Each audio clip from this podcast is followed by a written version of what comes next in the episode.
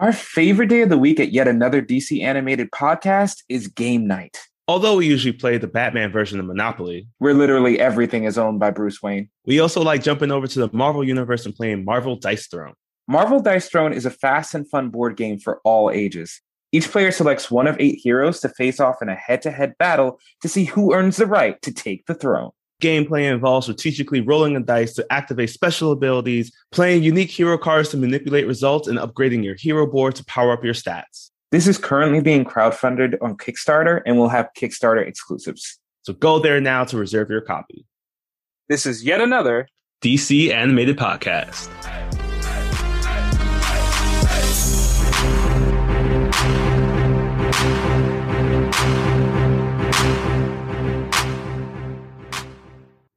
Welcome to yet another episode, yet another D C Animated Podcast. My name is Shamar Griffith, codename Comic Champs.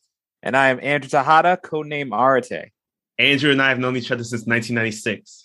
That is the year the third Aladdin movie came out. I know, that what? doesn't seem relevant.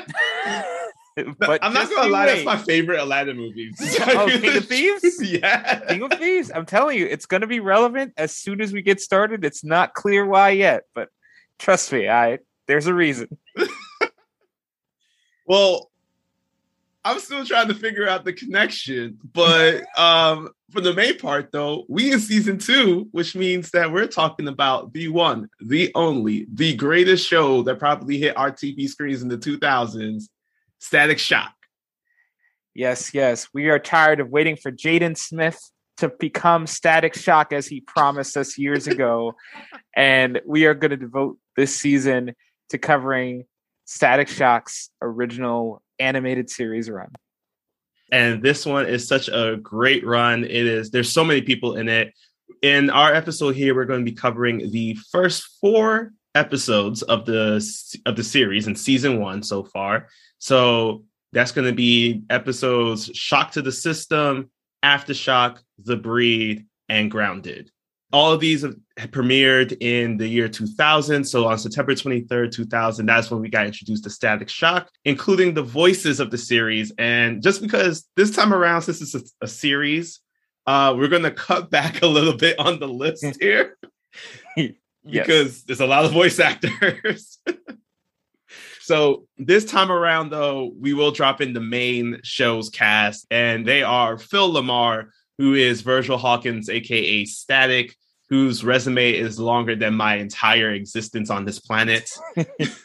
We have Jason Marsden. So between being Max from A Goofy Movie and now Kid Flash and Impulse and Young Justice, he was Richie Foley. While he was once the kid who was on the stoop and was afraid to leave his stoop, he is now Francis, F-Stop, Hot Streak, as we have Danny Cooksey here as Hot Streak in these first four episodes. I, I think there's some way this could be canon. I think he left the stoop. And they got superpowers. Yeah. Got a new, some highlights. I think it works. Danica McKellar, you might know her as Wendy from the Wendy Years. She's now currently voicing Miss Marston in Young Justice. But right now in our series, she is voicing Frieda, the love interest of our young Static here. We have Michelle Morgan, who who was once Rosa Parks in the Boondocks. This was, I think, the funniest thing I saw. She is Virgil's sister, Sharon Hawkins. We have also another long list of resume titles here for Kevin Michael Richardson, who is voicing Static's dad, Robert Hawkins. And last but not least, we have some special guests here, as we have Bumper Robinson, who pretty much was like every teenage heartthrob in the nineties, as he's playing Derek Barnett, Destruct, in one of our episodes here. Telma Hopkins, a k a. Aunt Rachel from Family Matters, is his mother, Missus Barnett. And finally, Andrew, this is my favorite one of all time. Kerrigan Mahan is voicing Edwin Alva. And you might know, you might not know Kerrigan Mahan, but you might know either Jeb from V R Troopers or Goldar from the Zordon Saga of Power Rangers. That is a deep cut, and I love it. I love this man's dedication to evil over the years. This really was a throwback, and I enjoy it. My nostalgia is going crazy while watching these four, first four episodes. How about you? Going into this, it's like, it's double layers. It's the feeling of going back to those days of childhood cartoons and just all the nineties, two thousands references. Whew. Oh man, there is just there's just so much. It's a it's a wave of nostalgia that hits. Yeah, and we're gonna jump into this show now with our first episode, "Shock to the System," as we open up to the Warner Brothers logo. Bugs Bunny is on the side chewing his carrot, but then we get started on the hypest theme song I've ever heard in my entire life. There are no lyrics. There are no lyrics. They don't need him. They don't need him.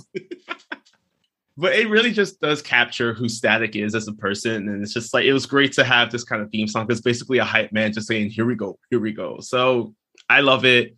As we open up to a scene now of some criminals who are just, I, I don't know, stealing things. Um, they're, they're stealing boxy T Vs. I This immediately, again, the nostalgia immediately hits, because these are the boxiest, top-of-the-line T Vs you could have had in two thousand. Oh, yeah. These all. are these are like two K like T Vs, like two K H D T Vs, if anything. I don't know if that was a thing, but zero K T V. So as they're stealing some things, we have our narration from Static, who jumps into the scene. He turns on one of the T Vs using some of his static electricity powers, as now the criminal's freaking out. So Static is, I love this entry already. Static is making some jokes. The swag is on point. Even at that moment when he does make a mistake and he gets caught from behind, he admits, like, you know, like, get, cut me some slack. It's only been two days. Exactly. And I like, I like the high-powered intro. And right away, here's where the Aladdin reference comes in. When he Static flies in on his traditional manhole cover, oh. Some guy goes, "I don't care if it's Aladdin up there, shoot him!" All right, That's it's full circle. It's it's full. Me, as you can see. And right away, the the series establishes how fun the action is going to be. At one point, one of the gangsters operates a forklift and tries to word. to, bury Static under boxes. Dude, go to your job and stop robbing things. Like, you're a trained forklift operator. Static quickly locks them all up as, you know, he's showing off again, just like the extent of his powers. And now he's, again, he's been saying that he's only been at this for two days. So we get a jump to a flashback of how he got his powers as he's in his bathroom.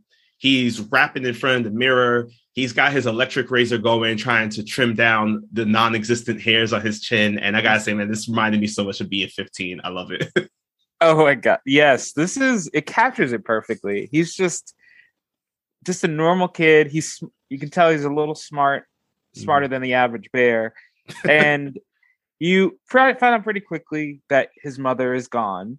They reveal, go into it a little bit later, but it's just his sister, him, and his dad. Mm-hmm. And he's trying just to get through the day, be the cool guy, wear his cap, rock that cap. He was, he was rocking his red cap hard. And as soon as he gets to school, he's just trying to ask this girl Frieda to homecoming. But Hot Streak, well, what, what's his real name? I just Francis. Yes. Francis. Francis. There we go. Frickin' Francis comes up. Going like, ooh, Frieda, you smell good. Cre- this creepy guy. Right? Just instantly canceled, bro. Just no. And Static tries to intervene. But unfortunately, uh, unfortunately, Francis has been taking his Wheaties because he throws Virgil across the hallway with one hand. Yo. And that, before it looks like Virgil's going to get in trouble, another guy, Wade, shows up, and he throws Francis with one hand. What are the bullies in the school eating? I don't know. I also want to know, it's like, this can't be high school. No one should be this big in high school. Even animated. They're huge. So as Francis walks away, Wade starts talking to, to Virgil, tells him that, like, yo, uh, if you keep doing this, you know, You, you got to watch out for people like him. But also at the same time, it's like, I can't always just be there for you. So as Virgil's walking away, in the earlier scene, forgot to mention, we got introduced to Virgil's best friend, Richie. Uh, Richie's kind of like this cool kid, I would honestly say. He's like, he reminds me so much of Greg from Everybody Hates Chris, but like if Greg was like probably like ten times cooler, maybe like a sneakerhead, I don't know. Like he just gave that vibe to me. So as they're walking away at the end of school, Richie automatically tells him that, yo, what she did was wild. She never tried to tangle up with Francis because you know how he is. As they, they're like saying their goodbyes, Virgil's walking alone back home. And at this moment, he sees Francis. I'll, I'll give him his street name now because he's on the street. He sees yeah. F-Stop post up at the lamppost as the rest of F-Stop's crew starts um, what, making their way towards him. Yeah, and my God, he ha- F-Stop has four guys. Four Word. guys.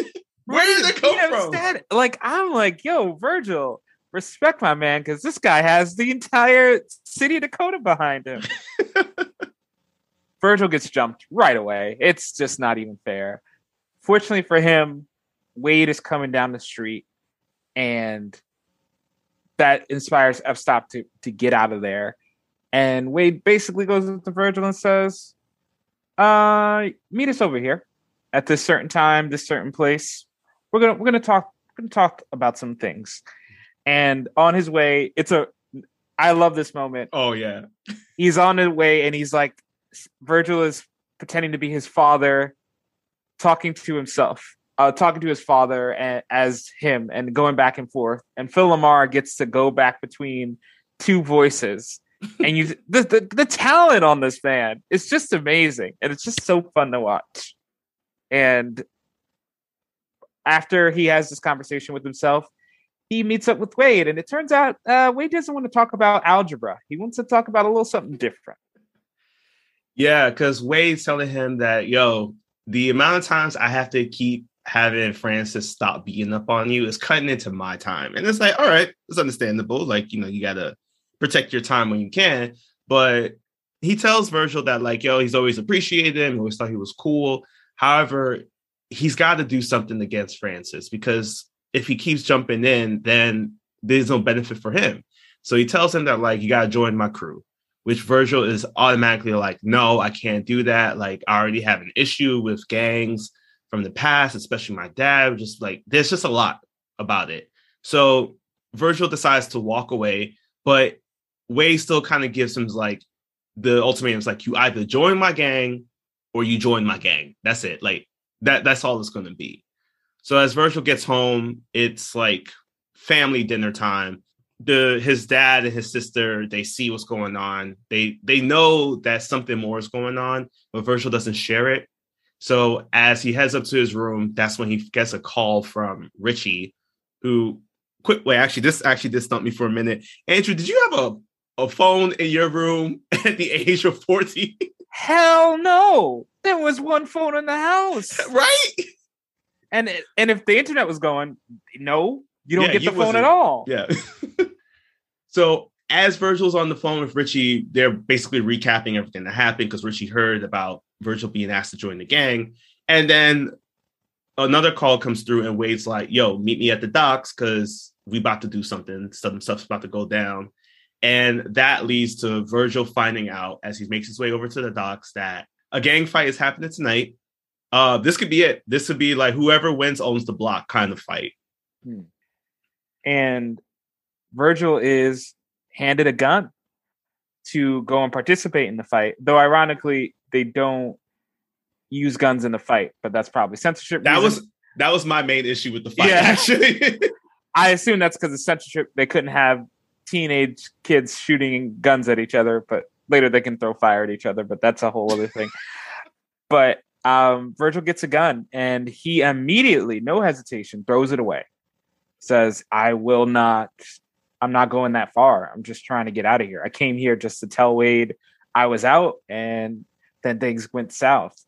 And as this Warriors brawl is going on, the cops fly in, whole SWAT team, and they one of the bold gang members shoots out one of the police lights with his gun, which is... just great accuracy. Exactly.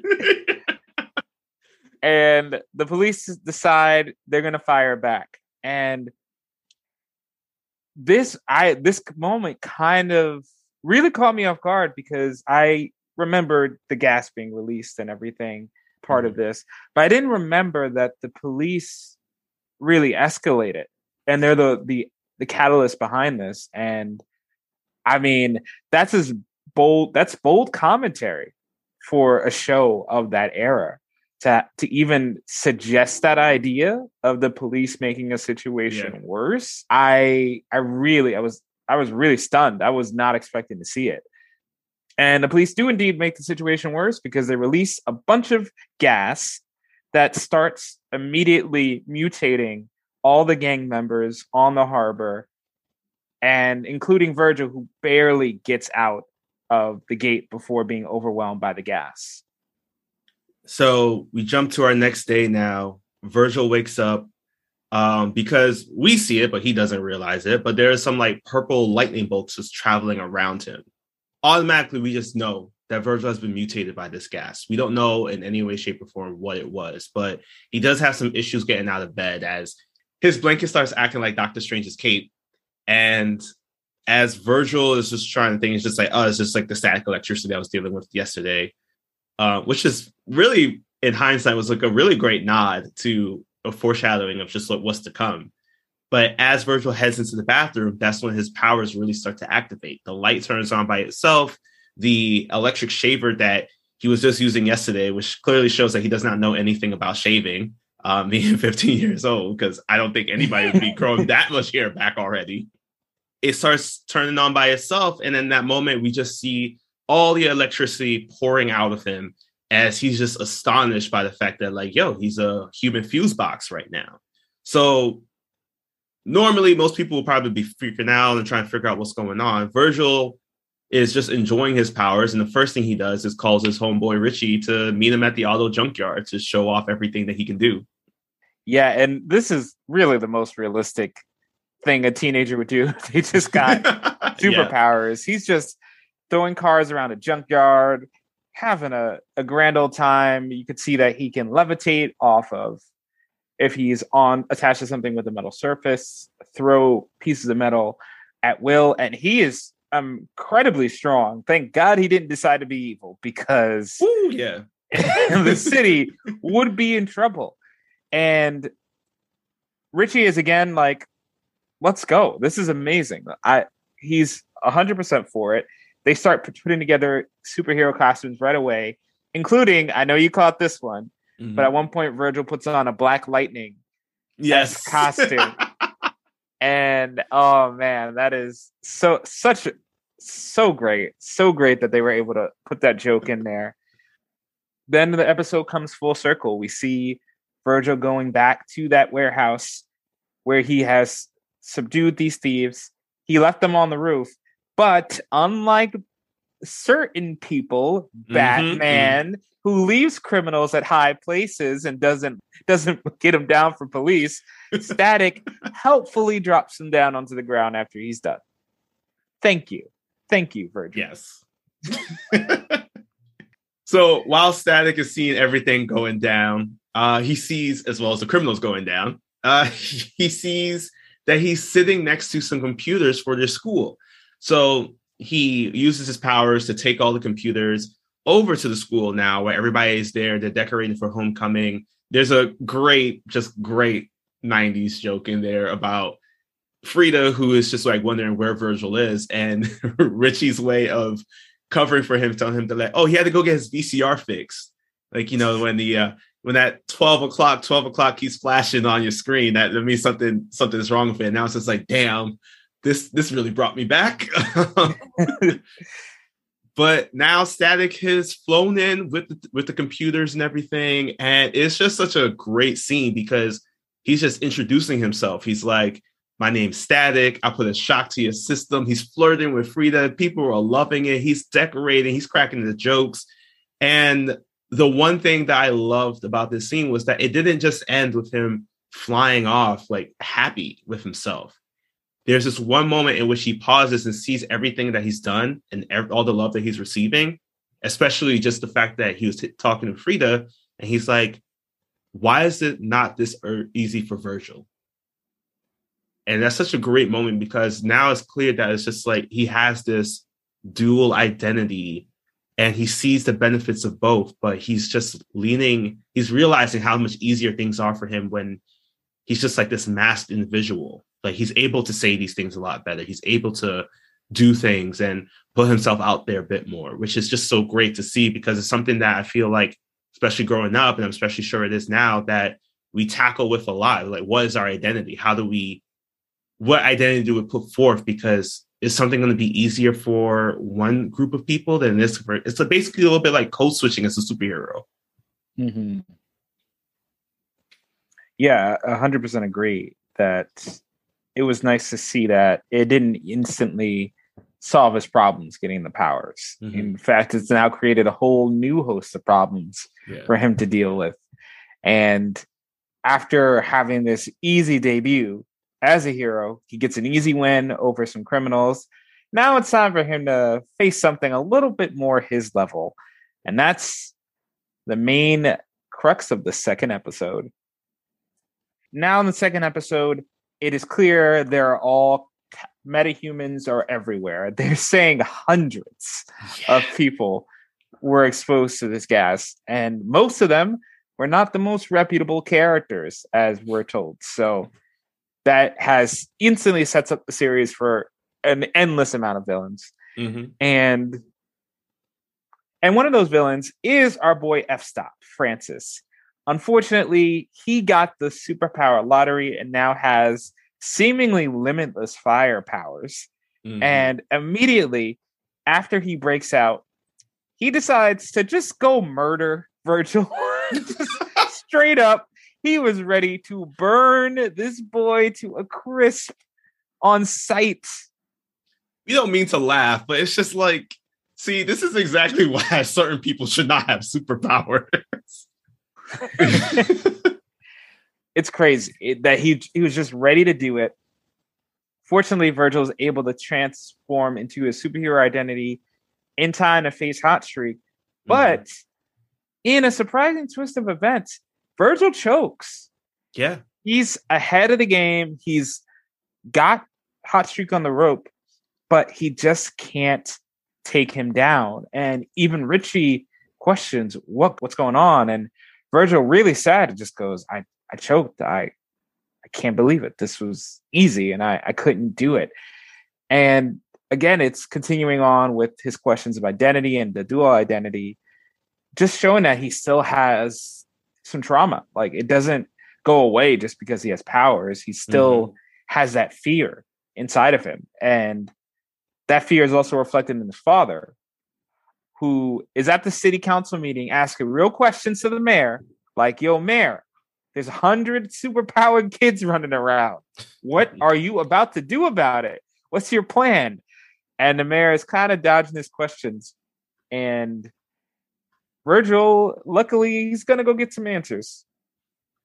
Along with the fact of him dealing with this newfound powers and what does it mean, he's like trying to figure out, will my powers be growing? So there's a nice little B plot that happens here as Virgil heads on over to the doctor.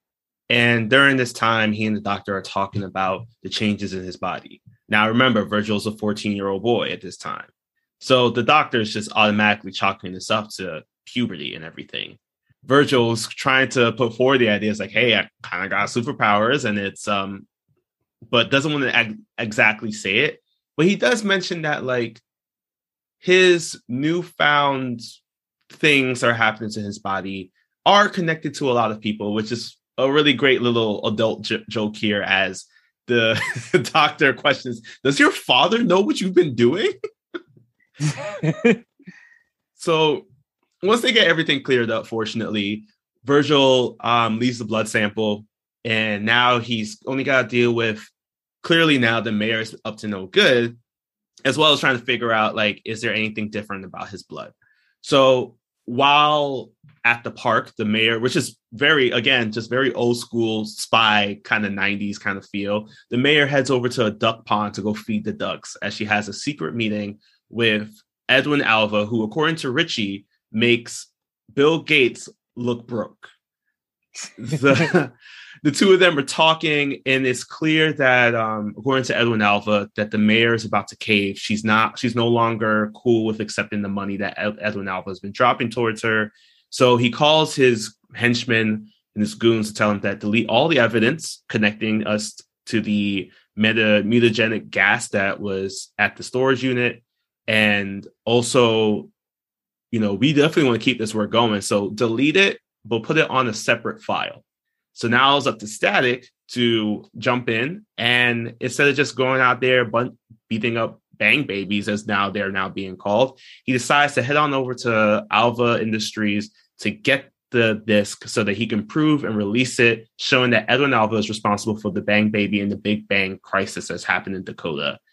Unfortunately, this leads to Static fighting off against probably was like Edwin Alva's top goon, because this dude is ridiculously jacked for no reason to be like the right-hand man. Oh, you guys thought the jacked was going to end with movies? Hell no. Everyone's jacked in the D C universe. This jacked henchman captures Static and in a glass case and ends up filling it with the kind of gas that looks like it'll kill you. Just straight mm-hmm. up kill you. And here's a, a really good demonstration of who Static is as a hero, because instead of forcing his way out with pure muscle, he thinks, well, there's pressure. The gas is building a pressure. So if I increase the pressure with my powers, then theoretically the glass will break. And it does. And he's able to get free and get the with the evidence. So now you're going to see that he's not always going to brute force his way out of things. He's going to really f- sit down and think and apply scientific concepts, which is amazing to see. You know, there are comparisons mm-hmm. to Spider-Man for a reason, because he is, is he's a young hero that is wise beyond his years and really knows how to apply scientific concepts to, to use them in battle. Because you give a normal person Spider-Man or Static's powers, most likely they're not going to do much. But you put it in the hands of a genius, and they, it's a game changer. Long story short, parents, let your kids watch cartoons. There's some educational ass shit exactly. in there. Now we get another cutscene. Francis is broken out of the hospital where he was being held at. He's attacking people in the park, and as throwing hot dogs like a savage. Yo, like that was just so the amount of wasted hot dogs this man done did. So as this attack is going down, Richie and Virgil happen to be walking along the same path. Now Virgil's running away because he's going to go suit up. But, you know, even as he's suiting up, he's expressing that, yes, he still has this fear about tackling up against Francis. But if he's not there to do it, there's nobody else to do it. So he has to go. And in a great moment, which I loved, Richie's running alongside him as Static is in full gear flying away. He's just telling him that, yo, remember, you're not only Virgil anymore. You're also Static. So you got to remember, you got to think like Static. You got to be like Static. F-Stop does not have any power over Static. He may have taken out Virgil, but Static is who you are right now. So Static is who's going to take out Hot Streak. And man, I got to say, Richie's a ride or die, son. Like, yes, he needs to be in every person's corner because he was just dropping the most inspirational. He's like up there right now with like Optimus Prime and Captain America, in my opinion. Yeah, Richie, Richie is it's so it's such a great conversation. I love just Virgil. When he, Richie's going, you know, you got to wait for the firemen. And come on, just you don't have to do it. And Virgil just goes, I got to. That's it. There's no other debate mm-hmm. about this. He just runs into battle. And during the fight, I don't know why Virgil carried the disc with all the evidence with him. Yeah. He did. Yeah. And it gets burned up. Not a good move, bro. Like, why did you do this? Leave it with Richie. Right. So it gets burned up, and this causes Static to go Super Saiyan. And yeah, he embraces his full, he goes to, gets his full electric potential. And they eventually, he's facing us with Hot Streak in the middle of the park, and Hot Streak's like, well, you're, you're finished, bro, because there's no metal around here. Your powers primarily work on metal. And Static is like, dude, we're in the city. There's metal everywhere. Pulls up a pipe, sprays Hot Streak with sewage in one of the smartest yet most disgusting defeats we've ever seen on a children's T V show. And Static uh, claims victory. The only question I have is, Static, are you going to put that main sewage line back? Because that Word. Looks like it's going to take a lot of hours to fix. Word. I was wondering the same thing, because I was just like, you could have just brought it back down. You could have definitely fixed that up in like two seconds compared to the taxpayer dollars that's going to go into that now. We don't know what's going to happen to the mayor because, you know, we obviously know that there's some corruption going on. So as they're now at home, Virgil and Richie are up in their room reading some comics. They're having another great conversation here. And which, again, parents, let your kids watch cartoons, because they Virgil's talking about the Roman King Pyrrhus, who um, during this battle lost so many men, even though that he won, was it truly a victory? And that is the definition of uh, Pyrrhic victory. So as they're having this conversation, Virgil gets a call from Doctor Harris, who tells him that his electrolytes are high. And he's like freaking out because he's just like, yo, um, I don't know anything about electricity in the body. Why would I know why my electrolytes are high? And Doctor Harris explains to him that it really only means, bro, that you need to stop eating so many salty foods, which I'm not going to lie, that kind of hurt me a little bit because I felt I felt a little targeted there. Yeah. Um, it, they almost looked at the screen like, yo, eat a veg- vegetable. that's that's like, they're coming for your whole neck. So that is how our kind of like intro episodes of Static end here with episode two.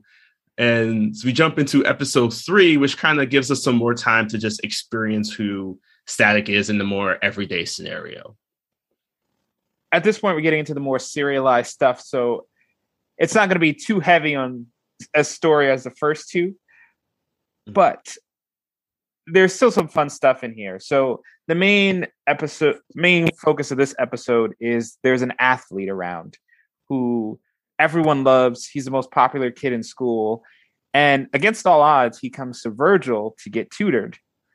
And while they're hanging out, they're getting tutored. Everyone's trying to spend more time with the popular kid while Virgil's tutoring him. The athlete's just like, oh, I gotta, I gotta go. I gotta go right now.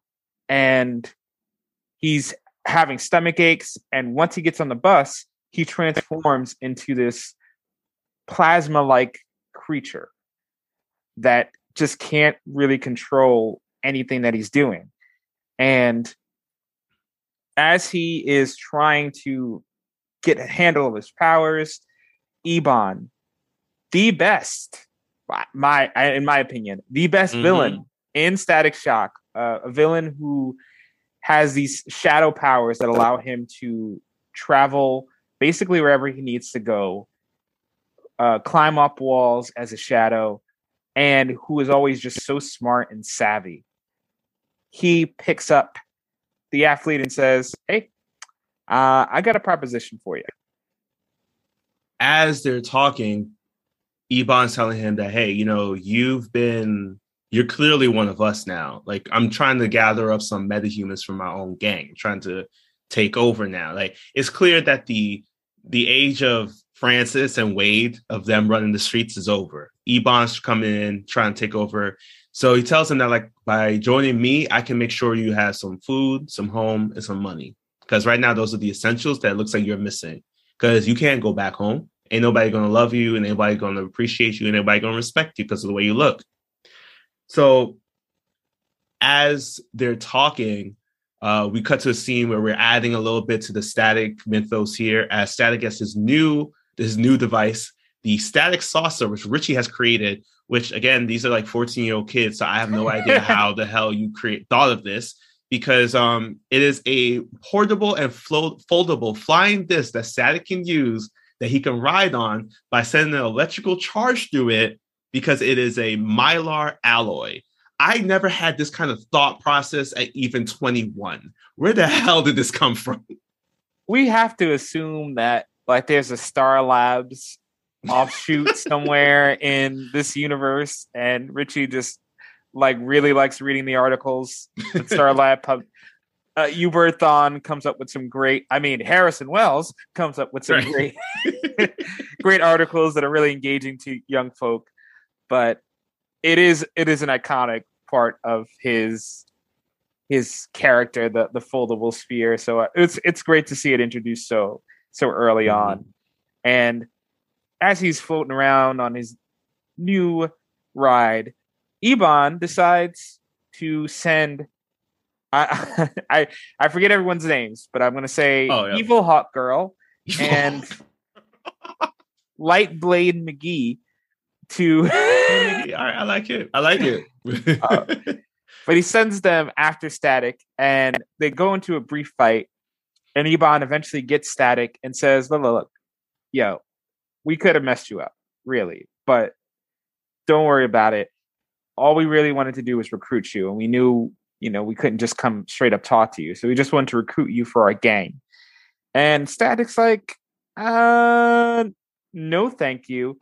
And what I like about this is back in, again, back in those days, animation was more focused on being serialized. You could jump into any episode with a loose understanding of continuity, but it really wasn't focused on building up things. But here, you go back to episode one, you know why he's not joining any gangs. Why yeah. he's not even questioning it. So I like that this is a natural, makes complete sense. He's not even going to question like joining a gang again. It's it's a wrap. It's a no for him, dog. So as Static leaves, or gets rather pushed out by Ebon, he's walking and talking with Richie now. Virgil's talking with Richie as they start heading over to where Derek's home is at. Because he's been missing for the past couple of days. He's missing from their tutoring sessions, from school. And as they get to the home, Derek's mom opens the door and she tells him that he hasn't been home either. Now, back at the hideout where the Breed is at, Derek is trying to transform himself back into his regular self, but it's not happening as Ebon's pushing once again to be like, hey, you're here with us now, so you don't need to worry about your old self. So they start heading over to a sports center, or like a like kind of like a Modell's or a Dick's Sporting Goods store. And they're attacking an armored truck, which also I was shocked to see. I never knew that armored truck stopped by sporting goods stores. Hey, man, they were moving those baseballs in that town. So as um, the Breed takes out the armored truck, Static comes through. And at one point, he hears Ebon or one of the other people call Destruct by his real name, Derek.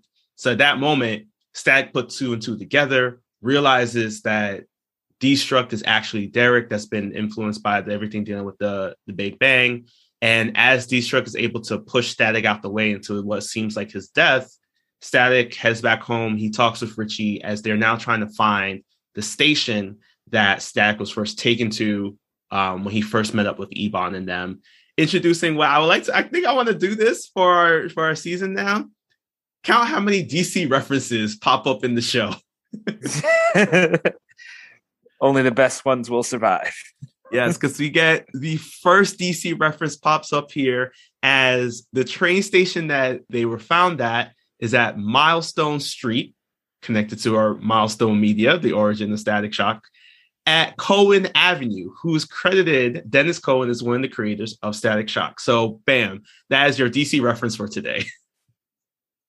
It, it is great. It's a great place for the final confrontation where Static is just able to get through to Derek and just mm-hmm. say, you know, this isn't all it has to be. And I know you got a bad deal in life. I know you're, you're metahuman power. Because they do also briefly talk about how Static, he wasn't changed by the power. Evil Hawk Girl, Ebon, and Derek, they all have all their bodies twisted by these powers, but Static is able to function mm-hmm. as a normal human being and blend in. And that factors in to this, to their angst and everything. But fortunately, Static is able to get through to Derek, defeat Ebon for the first of what will be many times. And Derek decides to make the incredibly bold choice of submitting himself to a hospital to be studied in the hopes of reversing his condition and maybe others. So that ends our episode three as Virgil and Richie are walking away um, which I think is something that's going to be kind of like constant throughout the series, because I've seen it not only in this one, but also in our next episode, Grounded, as we open up to our second most jacked character, the rat that helped to open up this scene. This thing was bigger than a New York City rat, and it was never touched by any Big Bang gas. So I have no idea why it was so big. Was it was it a rat or an armadillo? I didn't. I couldn't tell. Well, it was first the rat, and then we saw the armadillo pop out. But honestly, the rat scared me the most. Oh yeah, oh yeah, the rat before. The, yes, okay, Master Splinter, gangster cousin. Yes. So we the armadillo, um, which funnily named is Carmen Dillo, that's his actual real name, um, pops out the garbage. He heads over to a restaurant that's across the street and attacks his couple who's eating some food there. As Static interrupts, the two of them fight, leading into a confrontation in, um, in a lot where some a building is being built. But as Carmen Dillo gets the upper hand over Static, as Static is knocked over, the ground starts rumbling. They're wondering, is this an earthquake? And then the scariest thing ever pops up from the ground, a giant paramecium. I think it's a whoa, whoa. Can we say that on this show? But if you ever wondered what happened to the one percent of germs that you don't kill with your hand sanitizer, it turns into this. This giant amorphous blob that can just devastate these other metahumans. So right now, all they're worried about is how to stop this. And this creature seems pretty, pretty resilient. But luckily, Virgil manages to hold it off, mm-hmm. but knows there is something really weird going on that maybe has something to do with the ba- the Big Bang or not. And because uh, I I don't know what the, the logic was behind this the rest of the plot line, but Virgil's friend Frieda works for the Journalism Club. And their budget is being cut. So they decide to go to the school at night and print out a paper illegally to, to insist why the journalism department should be reinstated at the same time that Virgil will return to the school to analyze the amoeba with the science equipment. What the hell? Simple answer. It was the nineties to two thousands. We always had to have one episode in which the kids snuck into the school, another episode in which there was some budget cuts to some kind of club that was happening. We were just fortunate to have it all happen in the same episode. Yeah, it all comes together. And at one point, it's clear that the blob can multiply. It can divide itself. And it's not clear how they can stop it. So Virgil ends up in the ceiling. I I love this, just the coincidences in this episode that Virgil ends up crawling through the ceiling vents and falling into the room where all the journalism students have been locked into. And he can't get out of there with static powers because, you know, he doesn't want to reveal himself. So he has to wait for Richie to come, pretend to unlock the door, and while he's freeing with the static powers. I, so many coincidences. Also added into the mythos here real quick too, we have another static item added to um to his belt. We have the shock box. This is how they're able, Richie and Static are able to keep in communication, and how he was able to tell Richie to come on over to the other side to unlock the door. While at the same time, Richie's freaking out and calling to, to Virgil saying like, yo, paramecium is rolling through the school and destroying everything because it's trying to come back and collect the piece that you had cut off. So we we gotta you gotta do something. And as they're able to finally get out, they're cornered at the same time by the paramecium. There's a janitor who's also roaming around. He's been mopping the floors the entire day. This man gets no breaks. Right? It's like, pay this man some overtime. He's working harder than Alfred out here, yo. But luckily enough, by him still sticking around, the chemicals that he's using to mop the floors happen to harm the bacteria, which works out to Static's advantage because after he's able to protect everybody to get them out of the school, he's finally able to take the actual um, jugs of chemicals and spray them over the paramecium, shriveling it up to nothing. So um, I don't know what was in this thing. It's probably like a combination of Lysol and bleach. And I, I don't know if they should be using this in the schools. That was another thing too. It looks like a little bit strong. Maybe he's been high off of the fumes all day, and that's why he hasn't noticed it's night. I don't. I, I don't know. Yeah, I don't. I don't know for real. I do not know why he was still there. Um, yeah, we wrap up now. He's also nowhere to be seen in the wrap up.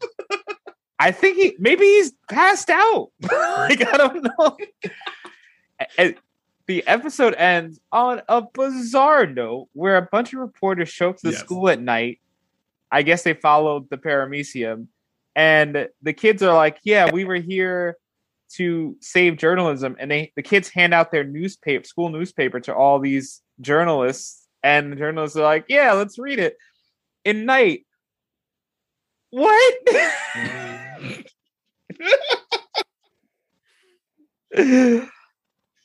I think this also earns the, so far, the most absurd Static episode. um, yes, so, by far. It started out with a weird armadillo man, and it ended up with the the ninety the one percent of germs nearly killing everybody. So normally this would be the part where we give individual ratings, but it's a series. It's it's a T V series, so it's, we're going to do something a little different. Uh, by the end of this, we're going to have the definitive ranking of every Static Shock episode. Mm-hmm. We're going to put it on put it on a list for everybody to enjoy. And we're going to get into the full thing of that later. But just off the bat, the lightning round, out of this bunch, your favorite and your least favorite episode out of this bunch of four. I think, my, I mean, we already know the least favorite. I think that was a given. Hopefully it won't be this obvious every week. Least favorite definitely has to go hands down to my boy, the paramecium, because when your whole episode could have been solved with a bottle of Lysol, that's not a real threat.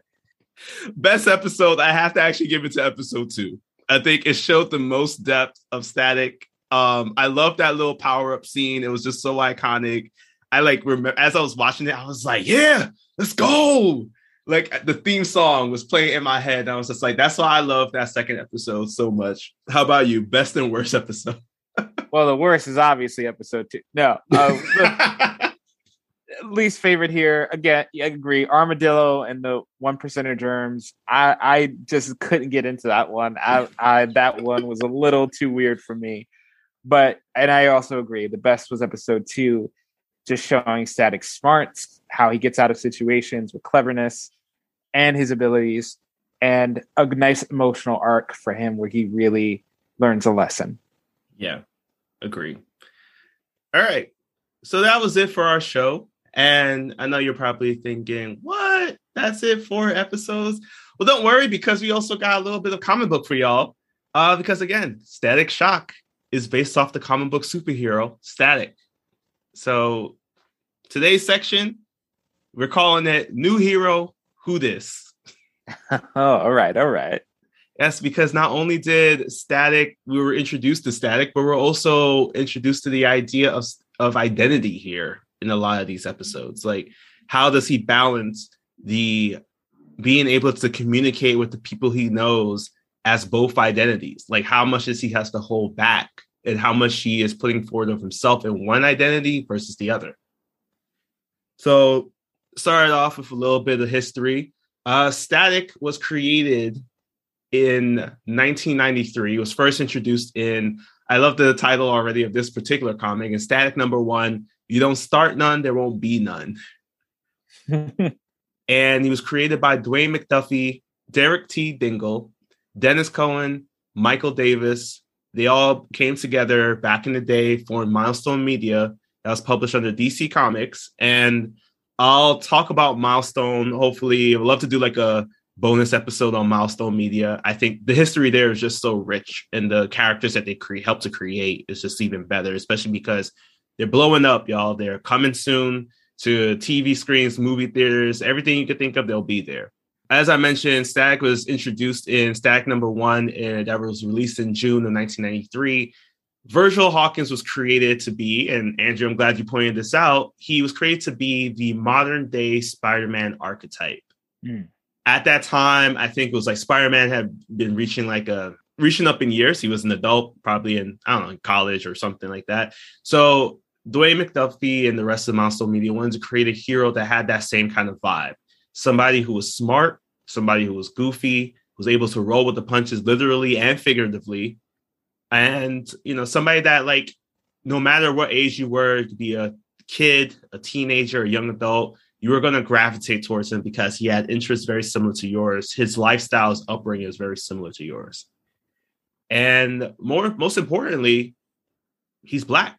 Like, that was the biggest thing about him. That was the thing that helped to connect us to him, because with Spider-Man, he was always been Peter Parker. He's always been the white kid living in Queens. So it's just like being, you know, you're kind of like your nerdy kid. You gravitated towards him. But now you have Static. You have Virgil Hawkins, who's this new kid on the block who looks a lot like us. You know, there weren't many B I P O C superheroes back in the day, and Dwayne McDuffie and Static helped to really open up that door a lot.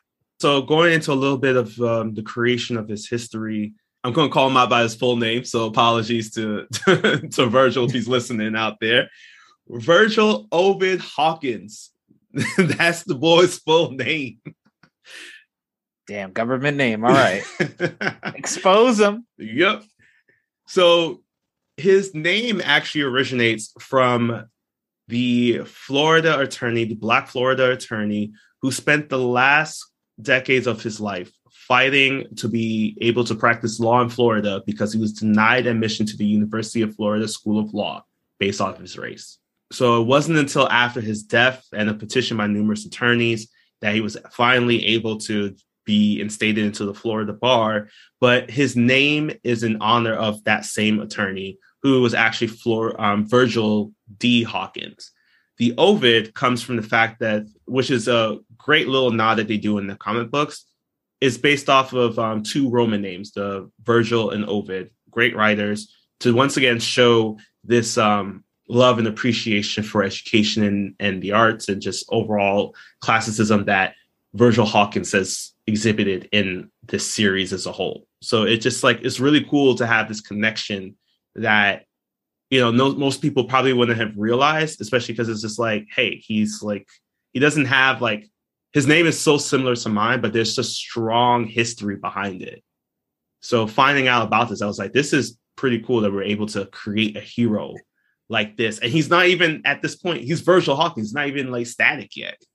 So back now to Static himself. I'll be honest, I haven't read that many Static comics growing up. There are a total of forty-five in the original run, and then there are a couple of um, spin-offs that they did. Some of them are a little bit of reboots, like Rebirth of Cool. Some of them are like newer ones that popped up in New fifty-two. And now they've been really kind of introducing them more. But these original ones where the show is based off of, they're a little bit difficult to find, in my opinion. Like, do you remember seeing a Static comic growing up, Andrew, or at least them popping up anywhere? I couldn't say I, I did. Like, I, I think I was lucky enough to find an anthology of sorts at mm-hmm. a book fair once. I still have that copy because it's it's so hard to come by. And yeah, I think part of it was accessibility, that really the easiest way to find Static was to catch a rerun or to, or if you're our age, you catch it live on W B. So it it was it was harder, and there are definitely barriers and things in the way. But yeah, it was hard to find a Static comic to to just read and learn about the character. You're right, because like some of these comics are just like hard to find. Like I was able to find one at like a local bookstore in a town completely outside of even where I live, like in a whole other state. So uh, as soon as I saw it, I had to buy it. But right now, the lowest asking price for Static number one is seventy-five dollars. So when you think about that comic dropping in nineteen ninety-three, it was probably, most of those times they were probably just under a dollar, a little over a dollar. The highest amount that I've seen so far is three hundred dollars. Ooh. So it's going to be a little difficult to find some static comics. Fortunately, um, you know, quick shout out to D C Universe Infinite that has now transitioned over into a complete digital comic book site. They've been dropping the static comics there, old ones and new ones. So that right now, I'm hoping that, you know, people out there, listeners out there will join me on this journey as I'm now diving into reading these static comics because they're great. And just overall, like, to be real, those stories are relevant as fuck. Like, it's crazy mm-hmm. how, as you mentioned, just seeing that scene of how the police were able to have some kind of involvement in everything that happened that escalated it. That's something that gets echoed out throughout all the different iterations of static that I've seen so far. And they're going to become even more relevant because, you know, Michael B. Jordan is producing the, the live action Static film who, where we just secured the writers for those. There's, as announced at D C Fandom, there's an animated crossover film with the entire Milestone, the Dakotaverse coming. And already there have been several new comics of Static and other Milestone characters dropping right now. I think Static's dropped his like at least like third issue of comics right now in the newer run. But each one introduces us to Virgil, this like fourteen to fifteen year old kid from Dakota, who's much like us. He's like very much in the comics, very much in the video games, like likes to rap in front of the mirror. Um, he, he doesn't have to shave as much as we do, but, but he's always been this kind of like cool kid. And um, even in the original comics from nineteen ninety-three, we get the same group of characters that we see here. Like, Wade uh, makes an appearance. He actually has a bit more of a presence in the comics than he does in the show. Like, he isn't just a one episode person and gone. Like, to be honest, I've always had a theory that maybe Wade was Ebon. Like, I, oh, okay. I've always wanted to figure that out. So Wade is a friend of Static as well. He kind of takes on the identity and the personalities of a little bit of um, Wade in that first comic. And then also um, Derek in the third episode, I mean. Because the it, the reason why the two of them bond is Virgil ended up tutoring Larry, who his name is Larry Wade. So that's how they made they became friends. Richie is also in it, but he actually goes more by Richard or Rick. And I haven't gotten to a point where the two of them are as close as they are in the T V show. Um, maybe it's something that pops up later on in the series. But as of right now, they're pretty much just like happen to be in the same friend group, but don't really communicate with each other. And last but not least, Frieda. She is a big part of the comic book series. Like, she actually takes on the role of Richie in the comics. Um, Static or Virgil has a thing for Frieda. Always has ever since they met each other. They talk on the phone daily, in fact.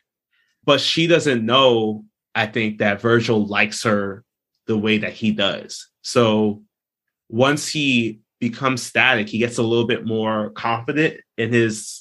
in his approach, and is at that point where he actually actively starts to hit on Frieda while both as Virgil and as Static.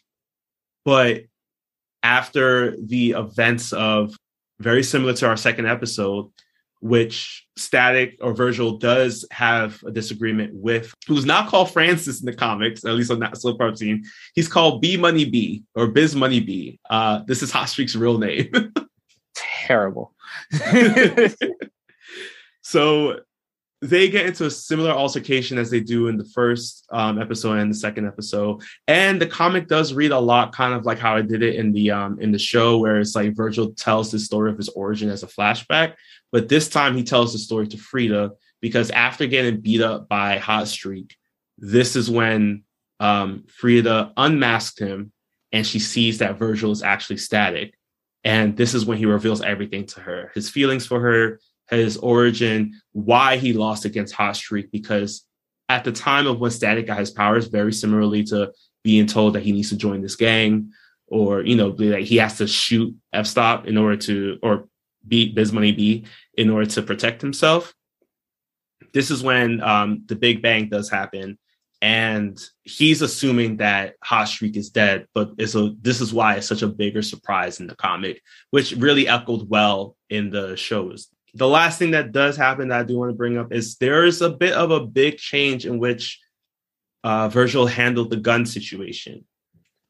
The gun is a gift from Wade, same way it was in the in the show. But this time, Virgil sits on the gun a little bit longer than he does. He doesn't get it at the docks. He gets it well beforehand. He's having this internal battle with himself of, do I use this? And there's scenes in which really well-drawn scenes, and it looks like he's pointing the gun at F-Stop or Hot Streak. I mean, it's just going to get too confused if I keep going between the comic book name and the show name. It looks like he's pointing the gun at Hot Streak, but this is when he's just like, I could do it. I could pull this trigger. I could end this all right now. However, I'm not a killer.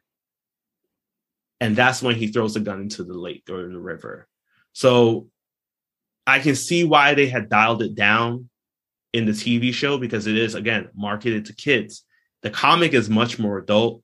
There's much, there's a lot more scenes that, like, you know, like during our time period, you might be taken aback from it. But at that time, I can understand why they were written like this, because these are stories about communities that we grew up in, or communities that are very similar to ours. So it's like reading a lot of this stuff, I was just like, yeah, I probably have seen something like this happen, or I've been involved in something like this. So I'm glad that Milestone created this story and this character, because, again, they did such a great job in creating a character that we can connect with no matter how old we are. So that was Static's history overall. The other big change before I completely close off, uh, Virgil's mother is still alive in the comics. Mm.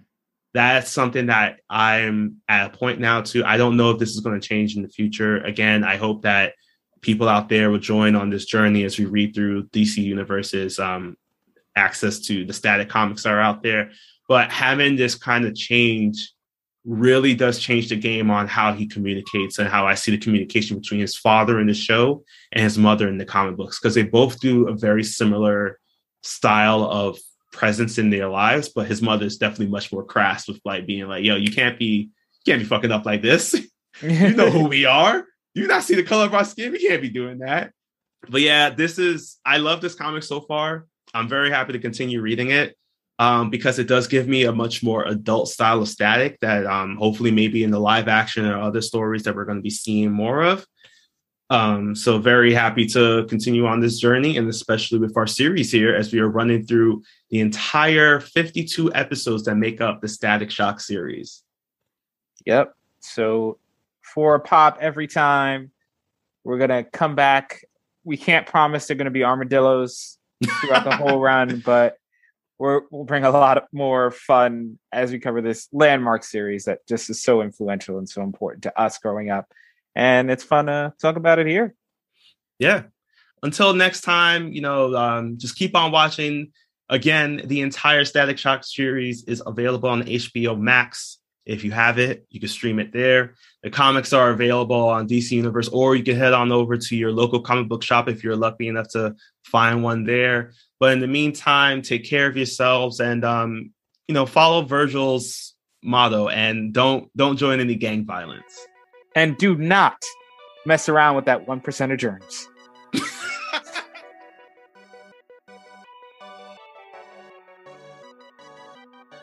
Now that we've finished talking about our D C animated content, here are some recommended readings for you. All these comics and more can be found at your local comic shop, so remember to venture out and support your part of the source wall. And tell them Andrew and Shamar sent you. First comic on our list is Static. These comics from nineteen ninety-three created by Milestone Media serve as the origin of Static and our series source material.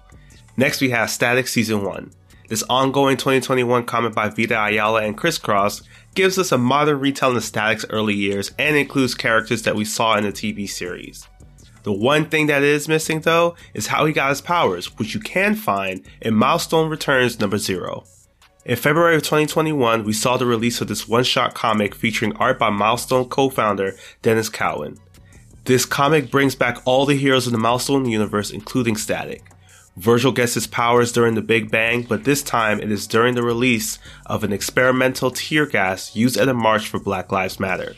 Again, the thing we love about comics and stories like these is that social commentary. That's all for our list. Thank you for listening, and be sure to rate, review, and follow yet another D C animated podcast. Also, interact with us on social media for news on upcoming content. Take care, and we'll see you for the next issue.